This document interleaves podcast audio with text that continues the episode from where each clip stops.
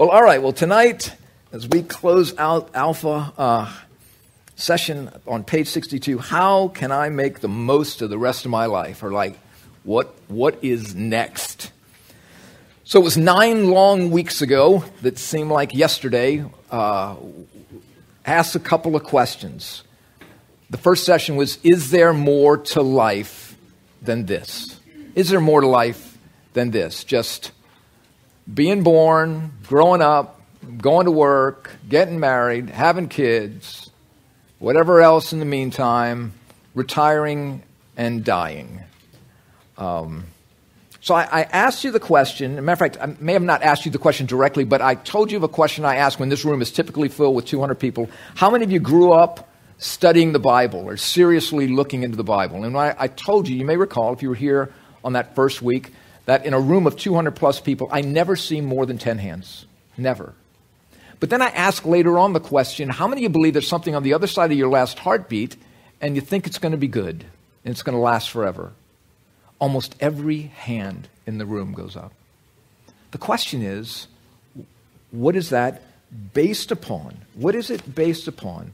And then I introduce you to the dash, right? Physical life, and the line, life after our last heartbeat, and ask the question why, why do we put more thought into things that are only going to be temporary than eternal? I mean, some will spend more time Christmas shopping this year than they will have spent time considering can I know what's on the other side of my last heartbeat? Can I know if there is more to life than this? And I'd hasten to guess that maybe some of us that are here have maybe spent more time thinking about that in these last nine weeks, soon to be 10 weeks, than we have before. Thought more about the Bible, thought more about the line, uh, thought more about what it life, what, how does God fit into my life today? So I want to bring to you some quotes from Lewis, C.S. Lewis, again, and we've uh, C.S. Lewis has educated us during this time. I'm going to bring you four quotes tonight that talk about the dash and the line. And these are great quotes. You may want to take a picture of them if you want to do that. Um, if not, I can, I'm happy to get these quotes to you. This, this is a quote by Lewis. He says, We all want progress. And certainly that's true. But if you're on the wrong road, progress means doing an about turn and walking back to the right road. In that case, the man who turns back soonest is the most progressive. In other words, if you know and you recognize you're on the wrong road, as quickly as possible, turn around, get on the right road, and go in the right direction. Now, for me, with my meology, and maybe you with your meology, um, wherever you may be, I realized my meology had me on the wrong road as it pertained to having a relationship with Christ. But when God, by His grace, opened my eyes and I began to see the scripture and people taught me what the Bible said, and I saw that it's either me that's right or the Bible that's right. And God opened my eyes to see that the Bible was right. By God's grace, I did an about turn and I walked back to the right road. And I experienced life walking on this narrow road, as Jesus calls it. Though it's been filled with trouble at time, and there will be trouble ahead, I know it's the right road. And so that's, that's a, a quote that he gives us here. So that's life in the dash. In the li- if life in the dash has been on the wrong road and you realize that Christ is the right road, then get off the wrong road and get on the right road.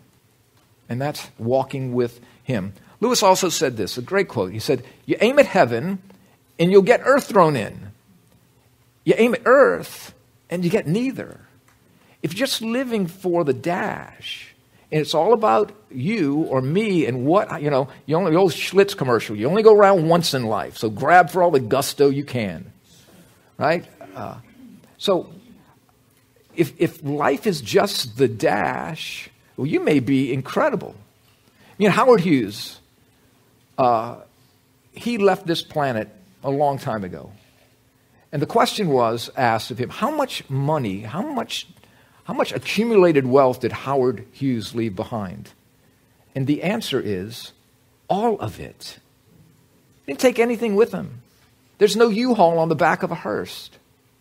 You don't get to take anything with you if you're just living for the dash.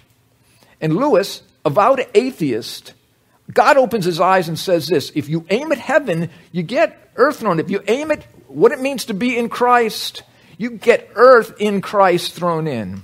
But you aim at earth. If it's just about you, again, if it's just about you and you're just going to live and die in Adam, you're going to be you're going to die like you were born, separated from God. And so aim at the line and you get the dash thrown in. Aim at the dash and you get neither. Lewis said this as well. He said, If I find in myself a desire which no experience in the world, in the dash, can satisfy, the most probable explanation is that I was made for another world if I realize that all of the accomplishments, all of the accumulated wealth, prestige doesn't fill me. Now, if you were here for week one, you saw we went through a lot of quotes of a lot of very successful people. And all of their successes, all of them said, virtually, actually, left them empty. So he says that there's something in me that is not ultimately satisfied if there is something on the other side of my last heartbeat, it must mean that I was made for the other side of my last heartbeat, which I get to experience now, by the way. But ultimately and measurelessly, forever on the other side of my last heartbeat. And Lewis said this. I think this is so good. He who plans for this life, the dash, but fails to plan for the next, is wise for a moment, but a fool forever. So you plan just for this life, you got this life. That's it. But if there's something more, what happens in God's economy is He opens our eyes to the other side of our last heartbeat, which makes our life in Christ with Him in the dash fulfilling, meaningful and hopeful. So that even in death, there is great hope. Because, you know, the Barbra Streisand song, I think, we've only just begun, is life. We've only, in Christ, we've only just begun. So, and here's what Jesus said about those quotes. I'm sure Lewis probably got his quotes from Jesus. Jesus says, What does it profit a man to gain the whole world and forfeit his soul? For what can a man give in return for his soul? What, is it, what does it profit a man if you got everything, the world acclaims you in the dash, but then you die? What does it profit you? Maybe you get a statue. Maybe you get your name on a plaque. Maybe you get a, a bigger plot at Lake Lawn Cemetery. But what does it profit you? And then he goes on to say, What can a man give in return for his soul? How, what are you going to pay? What will you pay? What will I pay to somehow pay my soul after death out of Adam into Christ? And we know if we've been here for the last nine weeks, which we have, nobody earns their way, pays their way out. So Jesus is clear. It profits us nothing. If you gain the whole dash, everything the dash has to offer, but you forfeit the line, what does it profit really, ultimately? And the Bible says, not much. So we make the most of the rest of our lives by living this life in the dash for the next life in the line, growing in deeper relationship with the God who loves us, who died to prove it, to give us life more abundantly as long as we're living in the dash until finally we put off this earth suit and we are with him forever. And look, the fact of the matter is, there may be several of you who, over the course of these sessions of Alpha, have, have gotten in the wheelbarrows, received the gift, said, I do. Um, as strange as it sounds, um, You've just been born. You're brand new. You're just born. I mean, born to a new life, born into a new family, born into Christ. and though you may be naturally educated and mature, um, in many ways, spiritually, you're, you're a newborn. And, and that's exciting. And that's scary. But that's growing up in Christ. You know, there was something in that said um, many years ago that stuck with me through the years, and I, and I make sure to make it a part of the course. Um, and this is, this is what she said. This is a quote by Annette Luria. All right? It says, When we first surrender our lives to Christ by faith, we walk by feel. Then, as we mature in Him, we start to walk by faith. Do you get that? I mean, I know maybe those of you who have, come to know Christ, maybe you can talk about this at your table tonight. When I, the night I surrendered my life to Christ, I woke up the next morning and I was the same guy. Same morning breath, you know, same everything. Um, but on the inside, I was different. And I knew it. And I was walking. I didn't need faith because I felt so different. I, the weight of sin had been taken off of me. A joy that seemed impenetrable had come around me and in me. But you know what happened? Those feelings began to wane. I, I, there's, a, there's a gal that came down from many years ago, and she just kept that little, you know, how good are you, four spiritual laws, uh, um, steps to peace with God in front of her. And she just kept wanting to read that prayer over and over again because she just did not want the feelings to go away. Um, but God doesn't want us to be, as the song says, hooked on a feeling. He, he wants us to be hooked on Him and walk by faith. So our relationship grows with Him by faith. I mean, so the fact that the feelings wane, the fact that the feelings wane is actually a gift from God. It's God's kindness. You know, if I don't remember growing pains, maybe you remember growing pains. I'm not talking about the TV show. I'm talking about literally when your bones start to hurt because you're growing. Maybe you remember your kids' growing pains. Um, but there has to be pain in the physical body for growth. And our faith grows as we go through spiritual growing pains, as the feelings wear off and we begin to walk by faith. Again, you, as you begin to walk by faith, I, imagine your child. Okay, if, once they start cr- they crawling uh, you don't want to stop them from crawling. Once they start walking, you don't want them to start crawling again. Why? Because they're growing in being a human. We grow in being new creations by walking in faith, even when we don't feel like it. Because the Christian life, just like being a human, is not whether you feel like it or not. You are who you are. So God wants us to walk by faith and he wants our faith to grow. And so Paul writes to the, the church at Rome, he says, faith comes from hearing, faith in Christ comes from hearing, and hearing comes by the word of Christ. So it's like God plugs us in. Faith comes and God plugs us into faith through his word. It's, a, it's something that keeps us aware of, paying attention to, focused on the truth. So faith comes by hearing, hearing by the word of Christ. But so does knowing. Knowing God comes from hearing, and knowing God grows by the word of Christ. Trusting God comes from hearing, and trusting God grows through God's word, the word of Christ. Falling in love with God comes from hearing, and falling in love with Him grows through the word of Christ. Strength to endure through difficulties and trials comes from hearing and hearing the word of Christ. Understanding of God's word comes from hearing, and understanding grows through his word.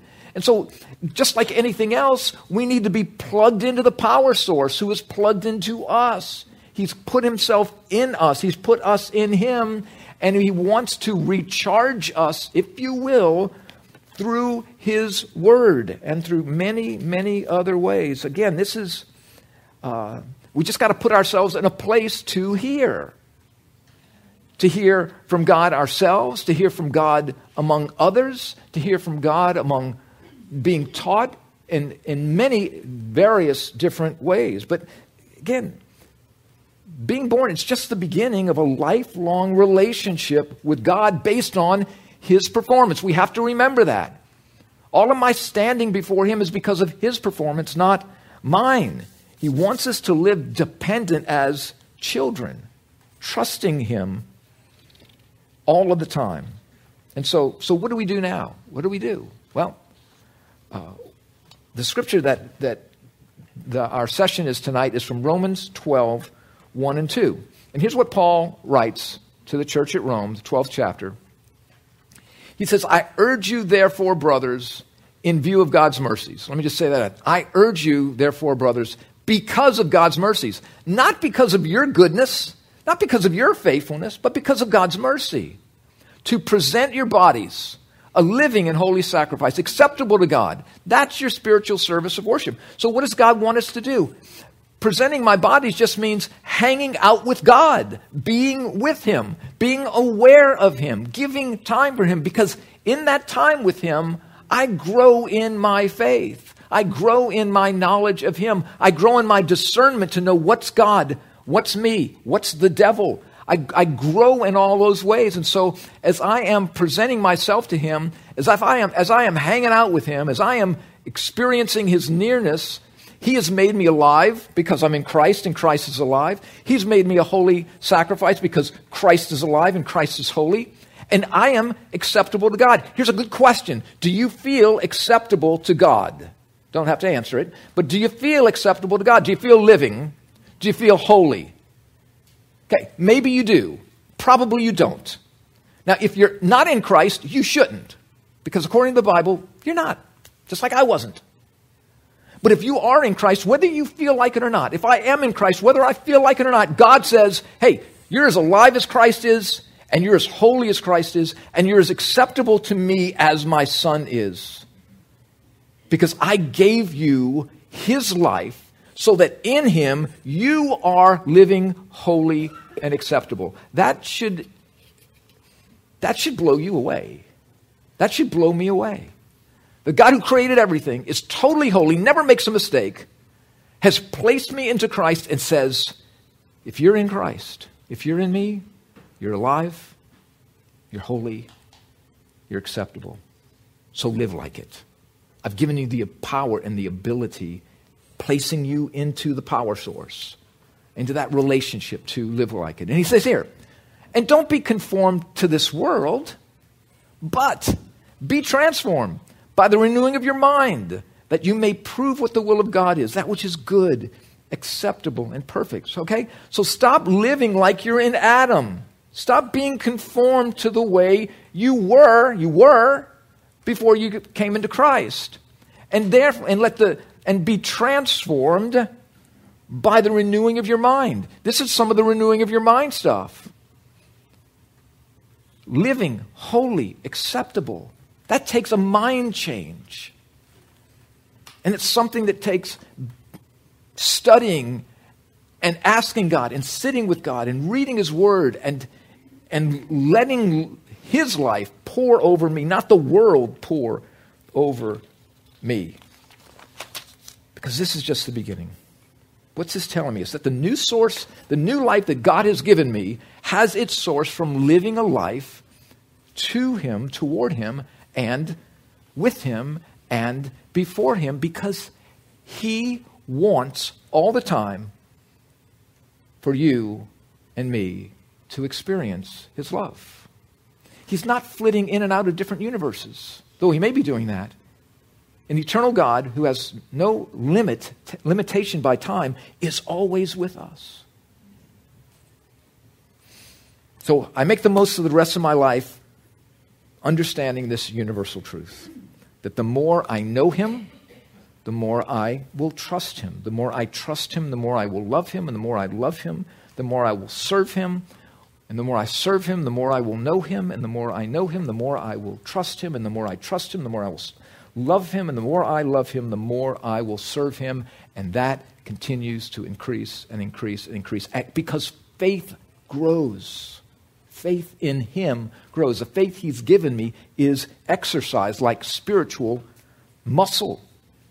And the more my life is planted and rooted in knowing Him, the more God transforms me to delight in living a fruitful life that is dependent upon Him.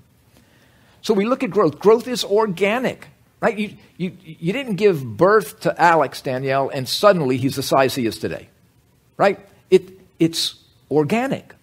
Birth is, and conception and birth from the womb and growing outside of the womb is organic and it is a slow process. So conception makes us who we are. Time and nutrition makes us makes that revelation become real. What is in that egg and sperm is realized as the child grows in the womb, the child grows outside of the womb, and the adolescent and the adult grows into full manhood. But growth is organic, it takes time and attention. And that is so true of every relationship, isn't it? That's so true of every relationship. Here's what Paul wrote to the church at Ephesus. He said this. He said, And I pray, here's Paul's prayer I pray that you, being rooted and grounded in love, may have power together with all the Lord's holy people to grasp how wide and long and high and deep is the love of Christ, and to know this love that surpasses knowledge, that you may be filled to the measure of all the fullness of God. Now, here's the question Do you think God wants you to know how smart He is, or do you think God wants you to know how much He loves you? Now, you can say both. And I'm not going to argue with that. But would you, like would you prefer to know if, would you prefer to know, let's say your father your dad said, You can know everything I know, or you can know how much I love you. What would you rather know? That how smart your daddy is, or how much your daddy loves you? I, i will take B. I'm grateful that my dad's smart, but I'm more grateful that my dad loves me. See, here's, here's the picture rooted and grounded in love. Okay? Where's, how am I going to be rooted and grounded in love? I got to be in Christ because 1 John 1 5, God is love. We can have power. You have power along with all the saints. That's the Lord's holy people. I don't know why I use this translation. But along with all the saints to grasp, okay, to grasp, to understand how, catch this, how wide and how long and how high and how deep is the love of Christ. You ready to grasp that? I don't know how to grasp that. Grasp that. And to know his love that does what? It surpasses knowledge. You know what that means? It's, it's more than our natural ability to comprehend. It's beyond what I know naturally. So that you can be filled up to the measure of all of the fullness of God. I mean, God wants us to know. Do you see the emphasis here is love of Christ? grounded in love, to know this love that surpasses knowledge. That's what God desires for us. We make the most of the rest of our life by we first understanding and grasping how amazing God loves the likes of me, died for the likes of me, and wants to always be with the likes of me.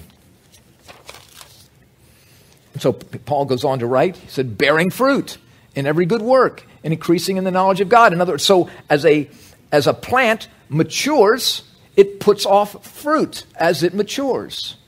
It's in good soil, it's fertilized, it experiences the challenges of difficult weather and the joys of good weather, and it grows. And the natural result of it, a plant doesn't grunt out fruit. That's natural. A plant naturally gives forth its fruit. And so Paul says, bearing fruit in every good work, and, incre- and in, in that we increase in the knowledge of who God is. Again, growing pains hurt, but they're a sign of growth. Growth through reading the Bible, prayer, communicating with God, being with other believers. So I wanted us to do this real quick. I want us to, um, we're to I know we're running a little bit late because of our graduation ceremony. Um, but maybe, maybe I'll just do this to speed us up a little bit. So in Mark chapter 4, there is a, a, a story of the parable of the soils or parable of the sower. Um, and there are four soils that are represented. Okay? The picture is this uh, Jesus says a seed, a sower goes out to seed his, to sow his seed. And he throws out seed. Some of the seed falls by the roadside. It's, it's on hard ground. We could picture that as asphalt or something like that, concrete. He says other seed falls into shallow soil. Okay, just on the side of the road, there may be a little bit of dirt, maybe a little bit of shallow ground there. The other falls into weeds, soil. There's good soil there, but there's weeds. And then he says other seed grows, pardon me, other seed uh, falls into the ground and it grows in fertile soil. And so, what Jesus is giving here is telling the soil is a picture in the scripture of the heart. It's a picture of my heart. Okay? So, seed that falls by the roadside is falling, if you will, on a rocky heart. It seed hits it, seed's repelled by it, and the Bible says Satan comes and steals, or the birds come by and steal that seed, and it has no effect. Now, he also says that there's seed that falls into a heart that has some understanding and takes it in for a little bit of time, but the sun comes out and burns out the root. Jesus says that's a picture of those that receive for a moment, but the temptations of the world come, and quickly, whatever they were experiencing is gone. And then Jesus tells a third, third uh, story about a third seed that falls into good soil. Good soil. But the soil is filled with weeds, and so all the, nu- the seed falls uh, into the soil with weeds, and the weeds suck up the nutrient of that good seed. So even though it germinates and comes up out of the ground, it has no nutrition to be able to bear forth fruit. And Jesus says this that life is unfruitful. And he says the weeds represent the worries of the world, the deceitfulness of riches. Okay, the worries of the world. You got a few of those? Okay. The deceitfulness of riches. Talk about that and cares, and he just throws in a generality, cares for other things. And then he talks about a fourth soil. And the seed that, is, that falls upon that soil grows into a fertile soil, grows into a fertile plant that, re, that reaps a harvest 30, 60, and even 100 times more than the seed that was planted. And so the Lord is giving a warning here that the seed that experiences the joy of God is the one that makes sure. Look, I'm, I'm pulling weeds out of the soil of my heart daily. How about you? I mean, it's impossible almost to live in this world today without the worries of the world, the deceitfulness of riches, and cares for other things coming to choke out the fruits. And so we all need to be good gardeners. Um, and look, and so let me just say this in terms of where we are tonight, making the most of the rest of our lives and where we go from here you can leave here really excited, really excited about what you've experienced. You have to continue. You, you, if you're going to grow, you have to continue. I, I, was, we were talking about this a little bit earlier that um, when Annette, when we, when we built our house over here across the street, um, and we had new grass put in, it's just beautiful, absolutely beautiful, for about three months. And then all that was in the soil started coming up out of past the past the St. Augustine grass that cowardly ran away. I mean, that St. Aug grass was pathetic. And it didn't even put up a fight against. I have the United Nations of Weeds. If you'd like to start a weed collection, you can just come over to my house, and I mean, you get everything you can imagine. Oxalis, I learned that word from my wife, dandelions, and uh, clover, and, and you name it, dollarweed. I hate dollarweed. If I had a, if that, that dollar weed was just a dollar, I would be a rich man. I mean, I'd be amazingly wealthy. So, so what are some of the things that I need to do to have a growing, maturing relationship with Him? The things that allow me now to grow in Him? Well, again, just like we work out physically, you exercise physically, you strengthen your biceps, by doing bicep curls and whatever else you do, pull ups, whatever else you guys, Taylor, Alex, you know what you do to strengthen your biceps. But if you don't work your biceps, guess what you're going to have? You're going to have biceps that look like my biceps. Um, and, and so, but if you want to work, if you want to grow spiritually, you, you, you do bicep curls with your Bible. Okay? You, you exercise with this word and it strengthens us internally. That's what the Holy Spirit does. Faith comes. That strength to trust Christ when it doesn't make any sense comes by hearing and applying God's, God's word. So, some things I want us to know, and you've actually, we got to have a, a uh, bookmark for you to take with you tonight as well. It's just some things to remember and rehearse. These, these came from a, a good friend, Ken Boa, just a tremendous author and teacher. These are four things that Ken says. Remember and rehearse. You're going to make the most of the rest of your life. Remember and rehearse these things. One, there is nothing, now hear me, there is nothing, this is, this is Bible right here. There is nothing we can do to earn God's favor. Nothing we can do to earn God's favor. All of our efforts before God fall short of His character and righteousness.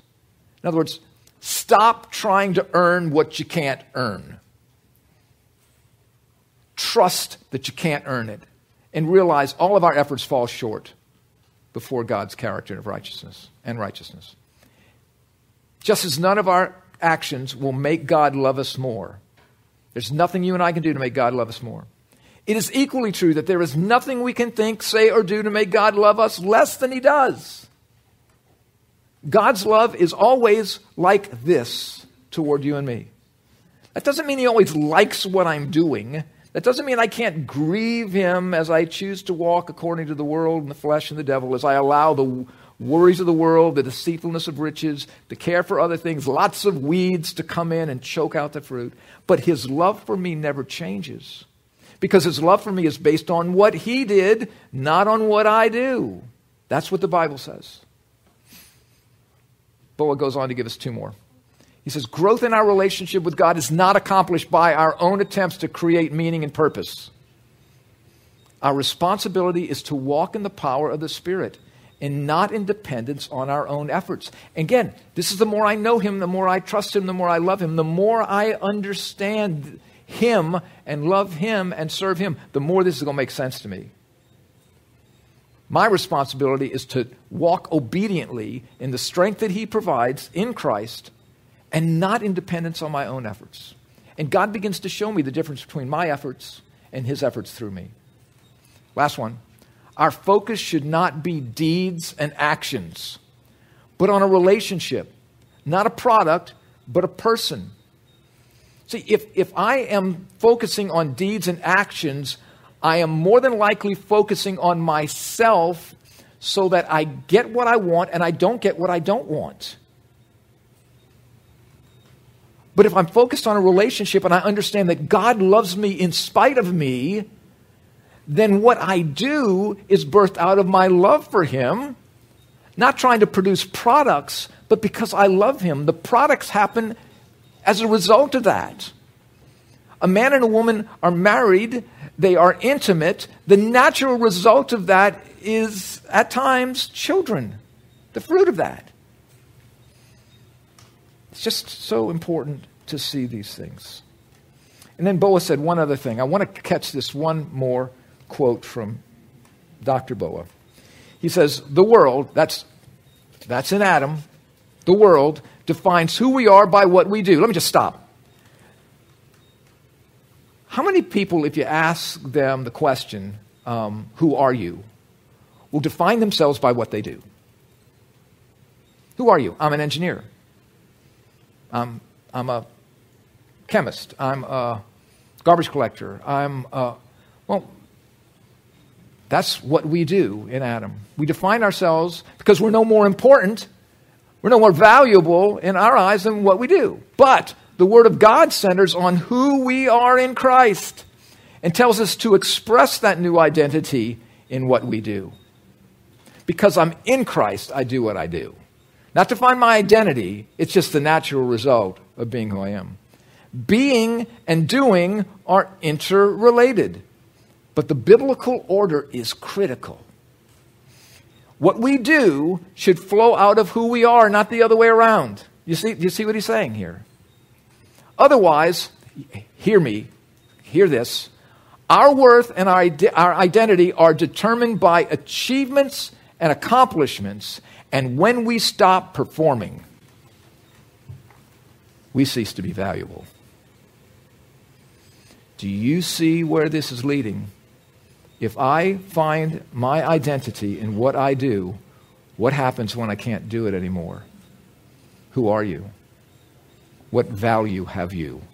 Why are you even taking up space on the planet? Our value to God is proven by the death and burial and resurrection of his Son.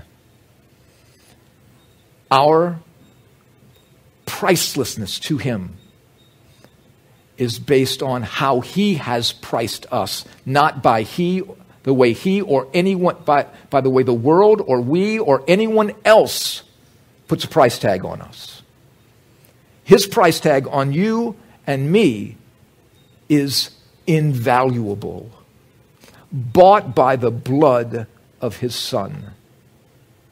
And that value remains from the moment you and I receive Him and goes into eternity. So important. So important to see. That's how we make the most of the rest of our lives. Realizing that our value is because God calls us value, valuable, not because of our performance. And here's, and here's the good news as we get ready to close it up here. He who began a good work in you is faithful to complete it until we see Jesus. That's what he said. Hey, he began a good work in you. One your idea, one my idea for sure. He's the one that came running after you and me. And he who started this work in you is faithful to complete it. Just one more statement here that I want to just kind of see if I can get this. I've got this written down, and I, so I may just read this more than I try to just memorize and give it to you. But to this, to end this alpha, I want to take us back to the beginning, to the Garden of Eden, where God came down to Adam, called for him after he had sinned, and asked, Adam, where are you? And through the centuries, that question rings out to every one of us because every one of us has gone the way of Adam and sinned. So on November 23rd, 2021, he could be asking the question Where are you? Where are you? Where are you? Here, God, where are you? He's not asking, doesn't, God does not ask us that question because he doesn't know where we are. He's asking us that question. He's asking you that question just like he asked me because he wants to know if you know where you are. Where are you with him? Do you know? I, I, of course you do. If you don't, you, maybe you've been here, but you haven't. maybe you haven't been here. Um, but here's one of the beauties of the Garden of Eden and the very beauty of where we live. Did God know where Adam was? He certainly did. Did he know what Adam had done? Did he know the mess that Adam had made and what that was creating? He did. And what did God do in the garden? He came looking for Adam in spite of what he had done and known he had done and the cost that that would bring to this world, to his world, he came looking for Adam. Does God know where you are? What you have done? The mess you have made? Sure does. And what has God done in New Orleans, Metairie, Destrehan, St. Rose, wherever? He's done the same thing he did in Eden. He has come looking for each and every one of us. The same God that said to Adam, and asks you and me, Where are you? is the same one in Jesus who says, I know where you are. And I've come looking for you. And now Jesus says, Now come to me. Here's the thing if we don't come to Christ, if we don't come to Christ, if we don't come to Christ, we're coming to something or someone. We're either presenting ourselves to Him who's promised us life in the dash and life in the line, or we're coming to something that may or may not get us through the dash. It was Bob Dylan that said, You're going to serve somebody. But Jesus said, I am the way and the truth and the life, and no one comes to the Father but through me. He's saying, wherever you are, come to me. And look, you may have been coming to Alpha all these weeks, but it's been more than that, much more. It's not been you coming to Alpha, it's God who has been coming for you, wooing you through every time we've been together. I'll, I'll close with this. The only thing the world can offer is a temporary hope in the dash. That's it. That hope is fleeting. That hope is momentary. It may be exhilarating for a moment, but not the hope that God has given and has backed up in Jesus for us in the line and in the dash. I just want to encourage you. Um, if, if you're not continuing with us. I just I can't thank you enough for coming here. I really cannot. Thank you for letting us, for trusting us, for letting us serve you, and hopefully be, be some new friends. Um, but just keep asking, keep seeking, keep knocking. God will always be listening. Um, though Alpha is done, I am sorry to say, no, I'm not sorry to say, God is not done. Uh, there will be staring at the ceiling nights. Um, so, again, thank you for being here on behalf of the whole Lakeview family. We are grateful that you have spent these, as many weeks as you spent with us, many of you 10 weeks and a weekend. Um, think of us as you eat your alphabets, those of you who have been eating your alphabets. And of course, we would love to see you next week. If, if you feel so inclined to come, just come once. They're like Alpha, just come once. If you like it, keep coming back. Now, we do have a little questionnaire uh, that we'd love for you to fill out just during the break before we uh, uh, get to our table conversation, but do that. So, again, God bless you. May you have an incredible, may you have the most thanks filled Thanksgiving ever. And may Christmas be to you this year unlike what it has ever been before as you see the one who humbled himself, who took on the form of a man and gave himself for us. May this Christmas have meaning for you like never before as you see the love of God clearly displayed in an infant that came to give his life for us. So we love you guys. Thank you so much. Let's take a quick break and uh, get back to our tables.